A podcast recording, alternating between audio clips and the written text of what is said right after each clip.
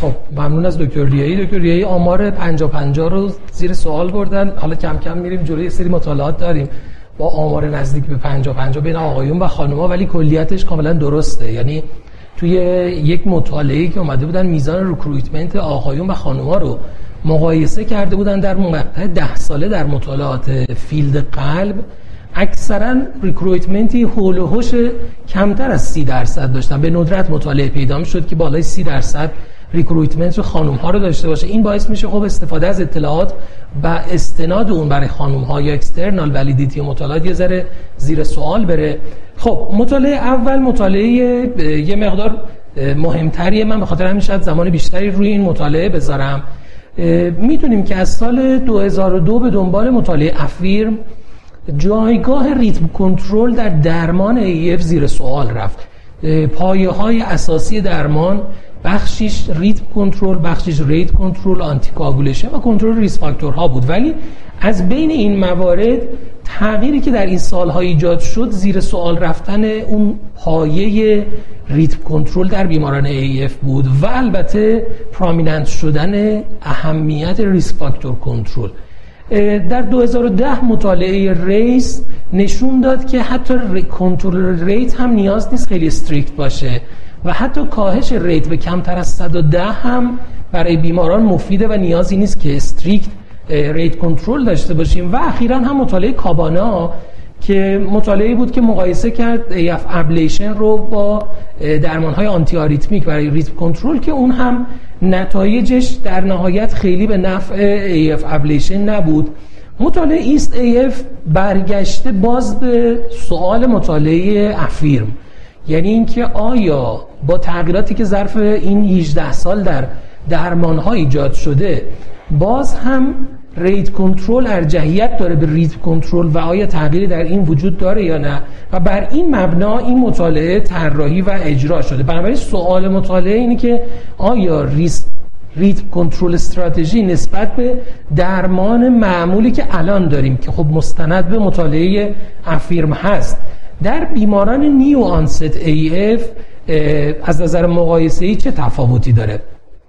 inclusion criteria این مطالعه که تفاوت اصلی مطالعه با بقیه مطالعاتی است که تا به حال انجام شده بیمارانی که AF کمتر از یک سال دارن رو شامل شدن. حالا یا بیمارانی بودن که سن بالای 75 سال داشتن و سابقه TIA stroke یا بیمارانی که early AF بودن و حداقل دو تا از این معیارها رو داشتن که معیارهای CHA2DS2-VASc رو شامل میشه یعنی سن بالای 65 سال female heart failure hypertension دیابتی severe coronary artery disease CKD و LVH با تعریف wall septal بیشتر از 15 میلیمتر رو هم به معیارهای CHA2DS2-VASc اینجا اضافه کرده. پس مهمترین تفاوت همون early AF بودن و تشخیص جدیدشه چون چیزی که من نگاه کردم در مطالعات قبلی بود عمدتا بیماران persistent ای بودن که روی اونها مطالعه انجام شده بود. در مجموع 2800 بیش از 2800 بیمار screen شدن و 2789 بیمار در 135 مرکز در 11 کشور وارد مطالعه شدن. این آمارها نشون میده که واقعا طراحی conduct کردن یک مطالعه بزرگ چه نیاز به منابع وسیع داره و چقدر کار تیمی بزرگی نیاز داره. مدت follow-up پنج ساله متوسط سنی بیماران اینجا خیلی برام مهم بود. هفتاد سال بود متوسط سنی بیماران. چهل درصد سابقه قبلی cardioversion داشتن و سی درصد در اون زمان در زمان ورود به مطالعه اصلا asymptomatic بودن. 53 درصد در گروه case و 55 درصد در گروه کنترل ریتم baseline سینوسی داشتن در زمان ورود به مطالعه. CHA2DS2-VASc متوسط 3 و 3 دهم و نهایتا حدود 90 درصد بیماران هم oral anticoagulation رو مصرف می‌کردن. این رو هم از این بابت گفتم که یکی از انتقاداتی که نسبت به مطالعه AFFIRM هست اینه که تصور اون زمان بر این بود که وقتی بیماری rhythm control شد دیگه اون اندازه ای که الان اهمیت میدیم anticoagulation ش اهمیت نداشت و شاید anticoagulation بیماران در مطالعه دست کم گرفته می‌شد. مداخله که در این بیماران انجام شده من اینجا گذاشتم طیف وسیع از درمان ها انجام شده. اون رنگ آبی پایین ablation AF ablation ه که در 8 درصد بیماران در گروه early rhythm control AF ablation انجام شده و در ظرف دو سال این به 19 درصد رسیده که از نظر خود discussant های مطالعه همین عدد عدد قابل توجه و زیادی بوده. ولی از اون طرف در شروع مطالعه نزدیک 87 درصد بیماران داروهای antiarrhythmic استفاده کردن. مهمتر از همه flecainide بعد از اون آمیودارون dronedarone و نهایتا propafenone اینا مهمترین داروهایی بودن که برای بیماران استفاده شدن. ولی بعد از دو سال تقریبا نزدیک 35 درصد بیماران بدون داروی antiarrhythmic بودن. در گروه مقابل هم usual care باز درصدی از بیماران در حال استفاده از داروی antiarrhythmic بودن که این کراس اوور کردن بین این دو گروه خب یه ذره نتایج مطالعه رو ممکنه مخدوش کرده باشه. اما نکته مهمی که وجود داشت نتایج مطالعه بود. primary end point مطالعه اولین primary end point مطالعه cardiovascular death stroke hospitalization for heart failure و acute coronary syndrome بود که از این نظر گروه early rhythm control 21 درصد کاهش ریسک رو در مقایسه با usual care نشون داد. یعنی 3.9 درصد event در بیمار در سال در مقایسه با 5 که یک و یک دهم درصد absolute risk reduction داره با number need to treat نزدیک به 95 دومین primary outcome مطالعه که تعداد شبهای بستری بیماران در hospital در سال بود همونطور که می‌بینیم در گروه early rhythm control 58 دهم در مقایسه با 51 دهم در usual care بود که از نظر آماری هم تفاوت معنیداری بینشون وجود نداشت.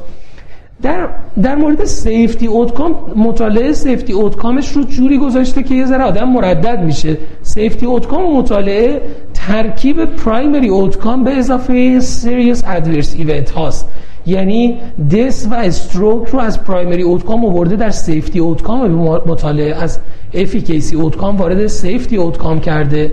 در کنار serious adverse event که از این نظر یعنی از نظر این composite event ها تفاوت معنیداری بین دو گروه نبوده.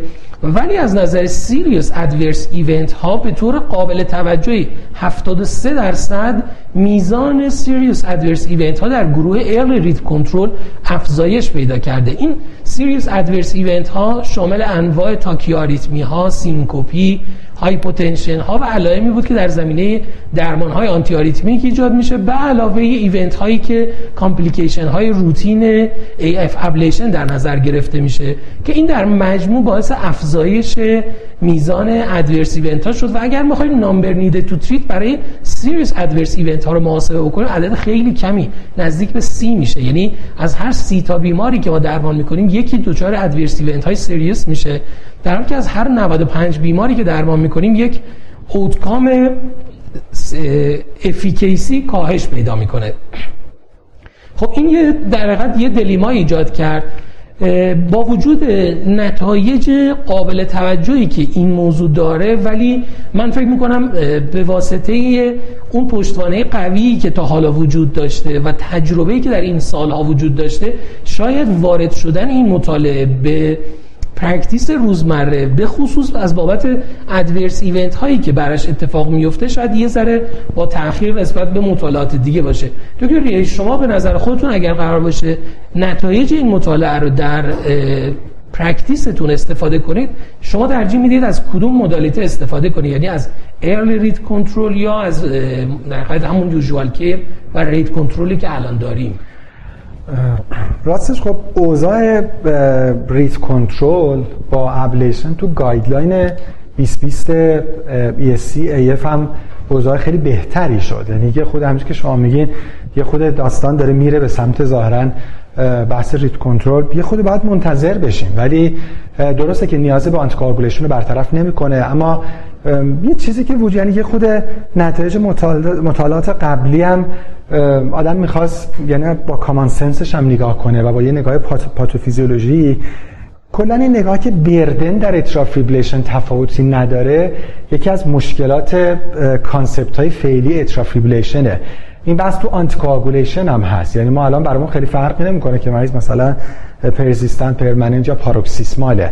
واقعیتش ولی مگه میشه فرق نکنه؟ اینکه بیمار مثلا روزی یه ساعت atrial fibrillation می‌کنه یا اینکه مثلا همه ساعت روز در atrial fibrillation ه حالا واسه درمانی که حداقل بتونه این burden رو کم بکنه ولی اینکه شانس recurrence هم داشته باشه و البته خب تو شرایطی که بتونه این کار safe انجام بشه یعنی safety profile خوبم داشته باشه چون یه چیزی که مهمه وقتی ما بخوایم نتایج یه trial apply بکنیم تو practice خودمون setting practice خودمون هم باید ببینیم.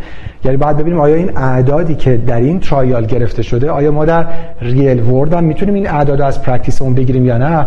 چون همیشه تشبیهی که میشه بحث trial ها با real world study ا این هست که trial ها شبیه رژه است. یعنی آدما خیلی همه همقد و خیلی منظم و مرتب و بعد قشنگ هر دم هی follow میشن یکی داره نگاه می‌کنه من پاهاشون یک کنار همه. ولی در real world study عملا مثل وقتی شما میرین تو بازار همه جور آدم و همه شکلی و خیلی follow up ی هم ندارن. یه خورده به نظرم باید real world study هم کم کم منتظرش بشیم اونا هم واقعا ارزشمندن. ولی بله به هر صورت پارادایم یه خورده داره عوض میشه و دوباره میره به سمت بحث rhythm control دقیقا همینطور که دکتر فرمودن بالاخره individualize کردن درمان بخش بسیار مهمی از هنر پزشکی خواهد بود. اگر دقت کرده باشید شاید مهمترین تفاوت این مطالعه نسبت به مطالعات دیگه تفاوتی بود که در انتخاب بیماران داشتن. این inclusion criteria ی مطالعه رو ما در apply کردن نتایج توی practice هم حتما باید به خاطر داشته باشیم. اینکه بیماری early AF هست به راحتی در category این مطالعه قرار می‌گیره و اگر بیماریه که شما فکر می‌کنید ریسک adverse event ها کمتره در اون بیمار؟ باز با خیال راحت تر می‌تونید برای این بیمار درمان rhythm control رو در نظر بگیرید. و سمت مقابلش خب بیماری که high risk بیماری که 15 سال مثلا persistent permanent AF بوده خب بیماریه که دیگه ممکنه به این راحتی از این درمان سود نبره. مطالعی برای سود بردن بیمار نداریم. و بالاخره بیمارانی که ممکنه علامت دار باشن بیمارانی هستن که آدم ترجیح میده اون بیماران رو بیشتر توشون مداخله انجام بده. بیماری که با درمان دارویی کنترل مشکل خاصی نداره. و از طرف دیگه در ریسک در دقیقه پروفایل این مطالعه قرار نمی‌گیره. ممکنه شما اون بیمار رو وارد دقیقت این کتگوری درمان نکنید و درمان های یوزوال کیر قدیمی رو برای بیمار استفاده کنید. ولی تأثیری که این درمان بر روی composite endpoint های مهم گذاشته یعنی cardiovascular death stroke hospitalization برای heart failure و acute coronary syndrome درمان رو برای ما جذاب می‌کنه. و نکته جالب اینه که اون چیزی که باعث میشه بیمار بستری بشه عمدتا علائم بیماره. و حتی روی این موضوع هم تاثیر چندانی نداشته. بیشتر بر روی hard outcome هایی که برای خود بیمار هم ممکنه اهمیت داشته باشه تاثیر داره. ولی باید منتظر بمونیم ببینیم آیا مطالعات بیشتری در این زمینه می‌تونن risk profile بهتری رو برای ما مشخص کنند یا خیر؟ و اینکه ببینیم چه تأثیری در guideline های آینده از این موضوع خواهیم داشت.